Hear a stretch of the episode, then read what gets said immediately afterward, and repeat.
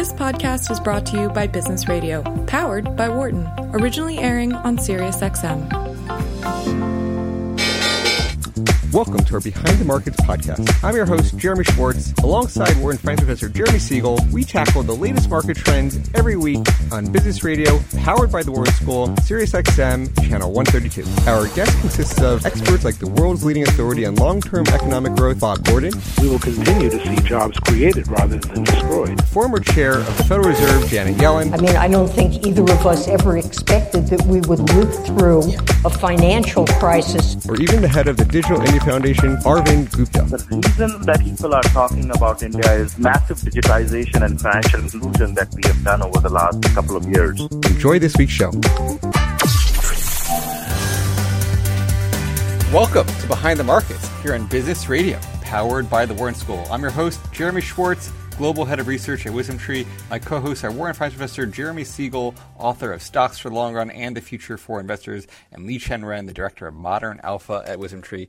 Please note, I'm registered representative Foreside Fund Services. Professor Siegel is a senior advisor to WisdomTree. Our discussion is not tied to the offer of investment products, and the views of our guests are their own and not those of WisdomTree's affiliates. A really interesting show today, Professor. We are starting to get word of economies getting back to work. Um, the markets have been really robust. Another very strong week, but 22 million people now out of work. Be interesting to get your thoughts on what's going on. Then we're going to have uh, Dr. Barg from the Pennsylvania uh, University of Pennsylvania uh, Hospital System Medicine, School of Medicine, uh, giving his views on what's been happening, how we're going to open up this economy. Uh, but Professor, to start the show, what what give us your take on the news this week? How you're thinking about what's going on?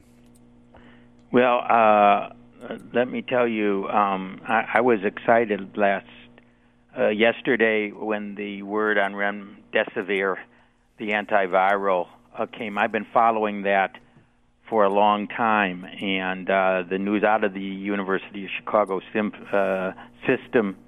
Uh, again, it's anecdotal. We know that it isn't final, but it actually can. It is even better than an earlier uh, informal study on on remdesivir. Um, I, I've often said that uh, a therapeutic um, is probably more important now for the markets than a vaccine. A vaccine is obviously the final solution, but it's it's going to be a it's going to be a long time. It's going to be into next year, um, and uh, we need to open up uh, substantially before then. Uh, what's so important about a therapeutic is that if we could reduce the worst outcomes of this virus and turn it into a flu at best uh, um, that we uh, that we've lived with for hundreds of years and we've all gotten at one point or another, um, but uh, sends a very tiny fraction of us, uh, you know, to the to an ICU. Um, remdesivir is one of many. We know there's many other trials that are coming out. It's great that this one has has uh, given it a boost and and uh, the criterion for opening up. We all know we need more testing um, to isolate the the uh, hot spots. Um, ultimately, it's confidence. Ultimately, it is the consumer feeling that he and she can go out and buy. I often make the point that it is not so much about whether something is open or not, it is whether you want to buy or not. The airlines have remained open all the time, but uh, we, we the, the number of people that use it has fallen 95%.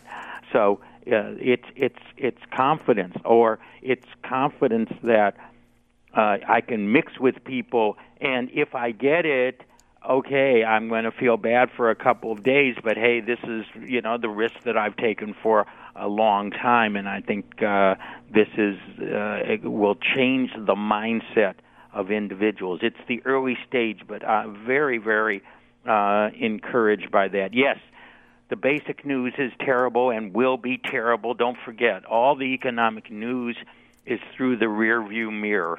Um, it's it's yesterday. Um, the market is forward looking um, towards tomorrow, next week, next month, in fact, next year. And the point that I continue to make that over 90% of the value of stocks depends on earnings more than 12 months out into the future still is is so important. People ask me why are stocks rallying. I said it's because of that. Uh, um, it's not because any of the news that we get from the standard economic uh, unemployment, all that is going to be horrible for a period of time. But it is what we are looking forward to. That's what the market discounts. Um, and that is why the market has has been robust. And I don't think it has overshot. Many people said, "Oh my goodness, it's bounced up way too high given what how how things can." I don't I don't think so. Um, yes, there could be setbacks from this point um, onward, but uh, given the news on the flattening of the curve and the development of the therapeutics, um, I think this definitely means a lot of hope maybe I should bring in our, our doctor friend here and see what he has to say on this topic. I think we'll get some interesting views if you want to stick around for that. Um, we have uh, Dr. Ronald Barg. He's the medical director at Penn Medicine Primary Care. He's also a board member board member of the Center for Health Care Innovation at Penn. I know he's been involved uh, in the healthcare community here for a long time. Dr. Barg, thank you so much for joining us on the program today. Jeremy, thanks for having me. Um, it's uh, it's a great great to have you on. Uh, can you any thoughts on just how Philadelphia is managing through this crisis at the moment, and your thoughts on the latest news on the on the therapeutics that are going through the process? Well, I, I think we've clearly seen in the Philadelphia area that uh, we've been hit, probably not as hard as some other areas like New York. Uh, there has been a uh, certainly a significant uh, activity, uh, significant number of uh, patients that have been hospitalized and patients that are in quarantine at home. So there's no doubt it's had a uh, significant impact here. Um, I'm not sure where we are in the cycle, whether we've hit our peak, uh, whether we're in the plateau phase or where we're at. I think we're hopefully at a plateau. Uh, I have I have not seen anything that would suggest that we've had a rapid decline in the number of cases. Um, so I think that's where we are in Philadelphia. Yes, and have, have you uh, been following some of the, the, the recent news on remdesivir, and, and what's your opinion on that, and and other possible therapeutics? Well, I, I, I think your comments earlier were spot on. I think it's it's very um, gratifying and it feels good to think that we might have a treatment that will decrease the mortality of this disease. So when I think about remdesivir, it is a uh, drug that is really targeted uh, to those people that are critically ill and otherwise um, might succumb to the illness, and hopefully reduce the percentage of people that succumb and uh, speed their recovery. Um, exactly where this is going to fit, whether it's going to work as a solo agent, whether, as in some other viruses, we see combination drugs um, that seem to work. I think uh, that's it's too soon to tell. Mm-hmm. So it's nice to see that um, we have some positive results. I know there's drug studies on lots of other drugs as well, and I'm optimistic that we will come up something that with something that will positively impact this for the very, very high risk group who are critically ill. Uh, I don't think the remdesivir is going to have a significant place in people that have this disease that's milder, that don't require hospitalization. Uh, and then the other group to really think about is what can we do to prevent illness in those people who have not already had it. Mm. Um, uh, yeah, and that was going to be my my question uh, uh, first of all, it is, it is remarkable because there there seem to be such dismal results from people on ventilators. Um, uh, and and of course the, these preliminary results that we've got on remdesivir uh, have just totally turned that around uh, in that severe form. Um, now there is talk about can can it treat mild forms. You, you've expressed some skepticism there. Um, uh, why is it the way of that or other antivirals? I, I remember uh, often have to be taken very early in an infection to have any uh, effectiveness. Um, do you think that uh, uh, that remdesivir does not fall into that category, or we can develop a drug that might fall into that category? Well, I think we'd have to develop something. I mean, right now, my understanding is this requires intravenous administration, and it's a 10-day course. I hmm. don't know that it's going to be particularly applicable to those patients earlier in their disease where they might have milder illness, they might be home, and the overwhelming majority of those people, probably 90% of them, um, get better with relatively mild disease that's really like the flu or the flu plus. It's probably a little worse than the average flu, um, but they get better. Uh, and I think you have to be careful about giving new drugs that might have side effects to people that otherwise have a very high likelihood of getting better. Mhm. Mhm. Mhm. Yeah.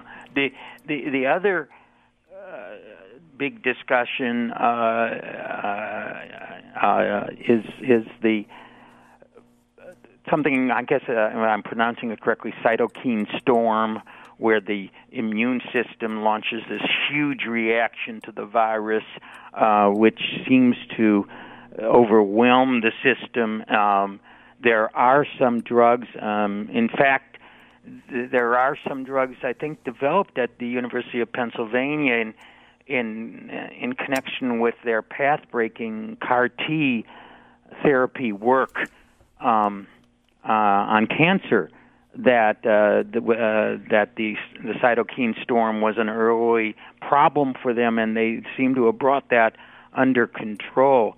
Um, I I don't I'm, I don't know if I'm remembering Actemra. I think it's a Roche product, but uh, are you uh, is is that also? Uh, I mean, is that also you think an important part of treating some of these severely uh, impacted patients? Yeah, we really don't have a good understanding why patients will seem to do relatively well for seven, fourteen days, and then all of a sudden have a rapid downhill course. And there's some people that speculate that a massive release of cytokines, which is kind of our own body's immune system, um, releasing um, agents that actually can be harmful. Mm-hmm. Um, I, I don't think there's really a good enough understanding quite yet exactly what role that plays in the pathogenesis uh, of the illness, but certainly that represents a potential opportunity to intervene and decrease um, uh, morbidity and mortality in the disease. It's just too early to tell. Uh, and, and I know that there's a lot of people working on a variety of different agents that might be beneficial at that stage in the disease uh, and and I it's great research, but I'm not sure any of that is really ready for clinical use yet. But certainly the flurry of activity, it might be ready for use in the near future. Let me just reintroduce our guest. We're talking with Dr. Ronald Barg, medical director at the Penn Medicine Primary Care, uh, practicing internist in Bala Cynwyd here in the suburbs of Philadelphia.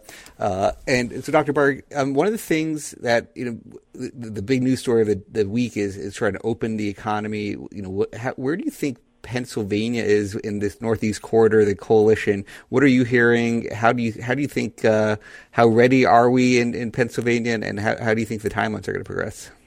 Well, I suspect there's probably other parts of the country that are a little bit further along than uh, Pennsylvania is. I, I think it has to be pretty clear that we've uh, at least plateaued, if not, are on a downswing in terms of the number of cases, so that we can manage that. I think that the the key to reopening the economy, though, uh, is to have um, kind of better understanding of what's going on in our population um, so that we understand who are the people at risk and um, who are the people at risk for themselves. So, who are the high risk people to get the disease that might have bad outcomes? But just as important, what's the risk of folks walking around that are um, ripe to transmit the disease to others? And so I think, as everybody else has been talking about, testing and understanding our population is really going to be key to being able to reopen things safely. And then on the other end of this, it's going to be very important to identify people who have disease early on, to quarantine them, and to do a, uh, a vigorous job of identifying their contacts so they can be self quarantined.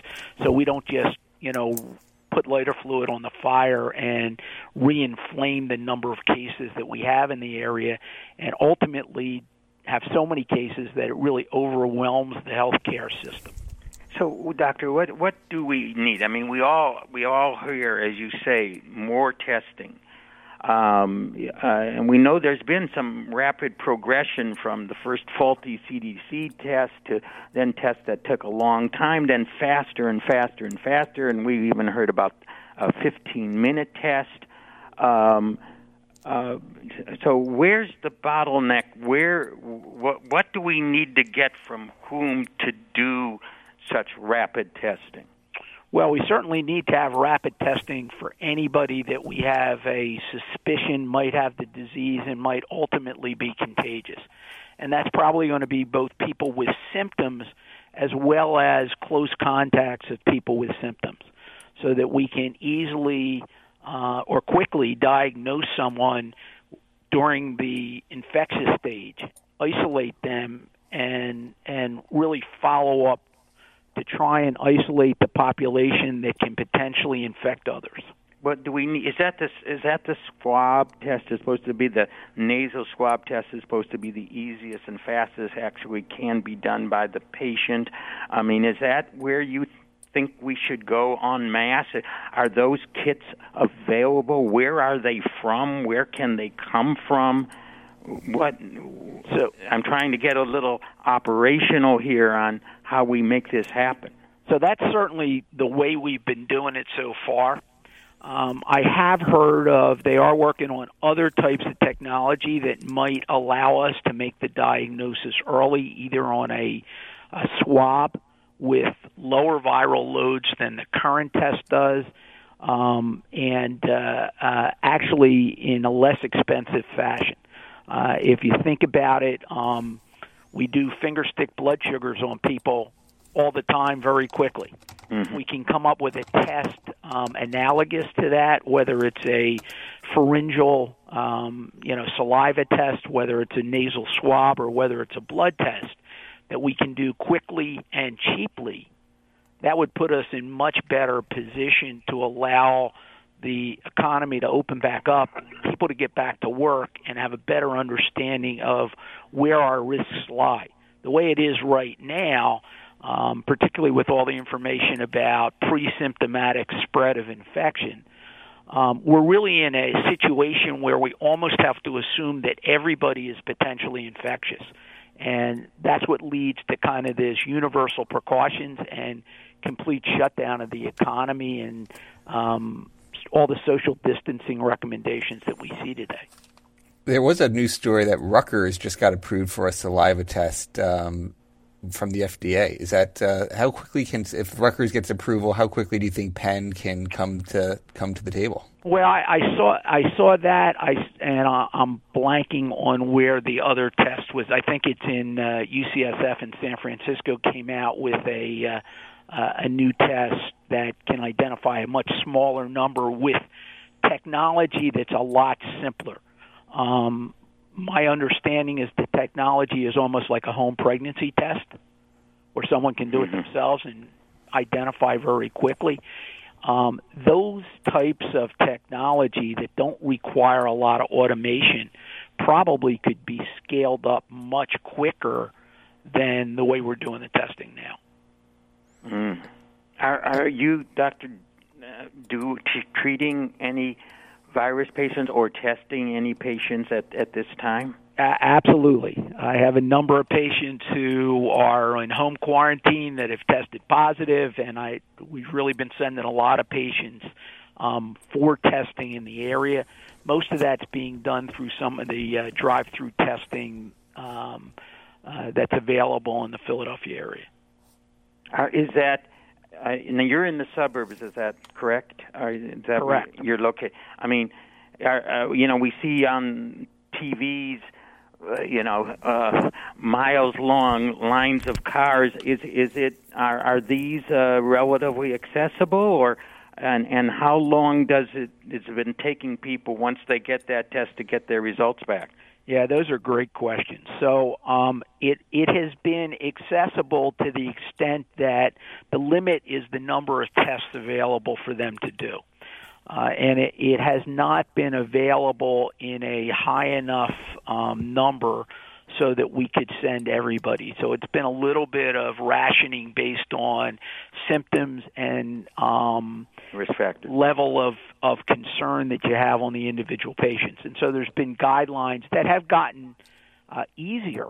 Mm-hmm. Uh, as time went on. When we started this, uh, people really needed to be critically ill and a candidate for hospitalization to get tested, whereas right now uh, it's a lot more liberal, but we're pretty much still relegated to people who are symptomatic.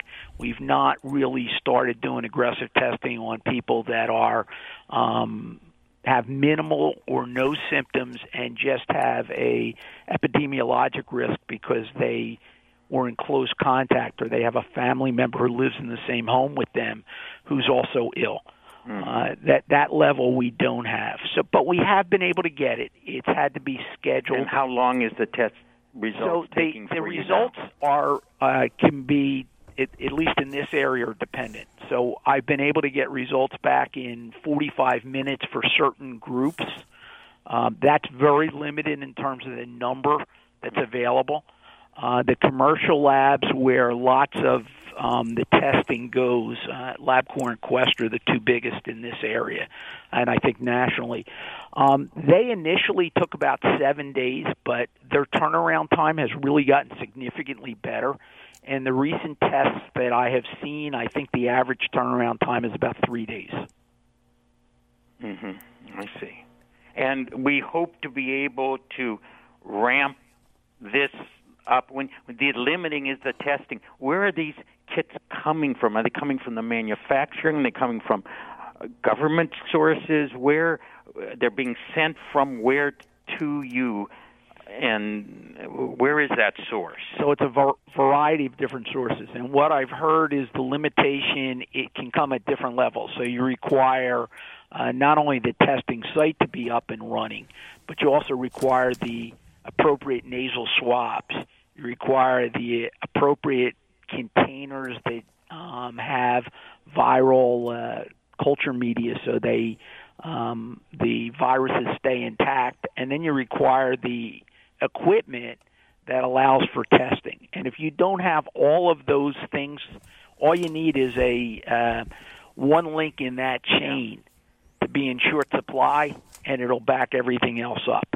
Uh, and I think it varies from place to place where the barriers are. Um, what I've heard is one of the major barriers is the availability of the uh, swabs. Yeah, the uh, long uh, and, swabs. Yeah, and and that yeah. that has clearly, um, in most cases, I think, been the bottleneck. It, it's sort of a terrible irony that all we needed was long Q-tips, and we don't have. Uh, there's no doubt about it. I don't think anybody anticipated that we would have the need for those long Q-tips uh, to a degree that we have right now. Yeah. Um, we, have we've, we've been quiet with Liqian, and I know she's one who follows the, the, the, virus and gives us a lot of commentary every week. Liqian, any you want to jump in with any thoughts or questions for Dr. Barg? Yes. Hi. Actually, um, on back to work, um, I'm very positive on the U.S. Uh, last month on you know avoid a medical run and continue to be positive on uh, returning to work uh, next two months uh, without triggering a second wave. But one thing I've been noticing in data is that, look, in the U.S., about 60 to 70 percent of counties really have very few cases and also really sufficient uh, hospital capacity because you can look at um, the hospital capacity uh, dashboards in different states. So, for example, um, because the original goal of mandatory stay-at-home order was to avoid a medical run. Right now, it's very hard to defend uh, continued um, mandatory, you know, stay-at-home across the board. So, for example, like in Idaho, the number of new cases has peaked uh, on April 20, uh, 2nd. Uh, I know Pennsylvania is more like a plateauing situation, but in Idaho, they really, you know, have come down significantly. And uh, at least like 20 counties have less than 10 cases. Only four counties has more than like 100 cases. So this is really argues for staggered reopening. Uh, I just wonder, you know, what, in similar situation in Michigan as well. Actually, you know, Michigan, a lot of people are protesting, and they have a you know a point. There are many counties have very few cases with pretty sufficient uh, hospital capacity, at least from the data. So I wonder what you know from the doctor. Like, do you do you like from your point of view, like what, what's the you know, do you think you know some counties you know could open much earlier? I don't think there's any doubt the uh, burden of the virus or how much virus is actually circulating in the community varies significantly from place to place. But the key to making sure that the number of cases doesn't go up is really going to be early identification of cases because I don't think anywhere really can be confident that they're not they don't have any cases or they don't have any virus circulating in their community. And so the key is going to be our ability to identify cases uh, early to aggressively quarantine people who are infectious and to do um, contact tracing to figure out who has it. And those counties um, probably could reopen as long as they have the ability to do those things. Uh, it is interesting, though. I think you have to be careful because in lots of uh, more rural counties, which have the advantage of um, social distancing because there's there's distance between people in general. They also have a lot less resiliency in terms of uh, their medical infrastructure and their ability to react to a significant increase in number of patients. Uh, and so that's the pro and the con. I still think the key is going to be uh, our ability to identify cases and to isolate cases and do um, contact uh, um, uh, tracing. Um, the thing that would change that would be either treatment modalities that allow us from taking a very severe illness to making it a much less severe illness and our ability to effectively uh, treat what has really uh, been a disease that not only has a high mortality but a high morbidity. Well, Dr. Barg, I appreciate you joining us for some commentary here. It's obviously the most important issue is what's going on with the virus. So thank you so much for, for sharing your thoughts. You got it, Jeremy. Thanks for listening to the Behind the Markets podcast. If you want to learn more about WisdomTree, visit wisdomtree.com. You can also follow me on Twitter at Jeremy D. Schwartz. I'd like to thank Patty Hall for producing our live program on SiriusXM channel 132 and our podcast producer Daniel Bruno. Join us next week for another edition of the show. For more insight from Business Radio, please visit businessradio.wharton.upenn.edu.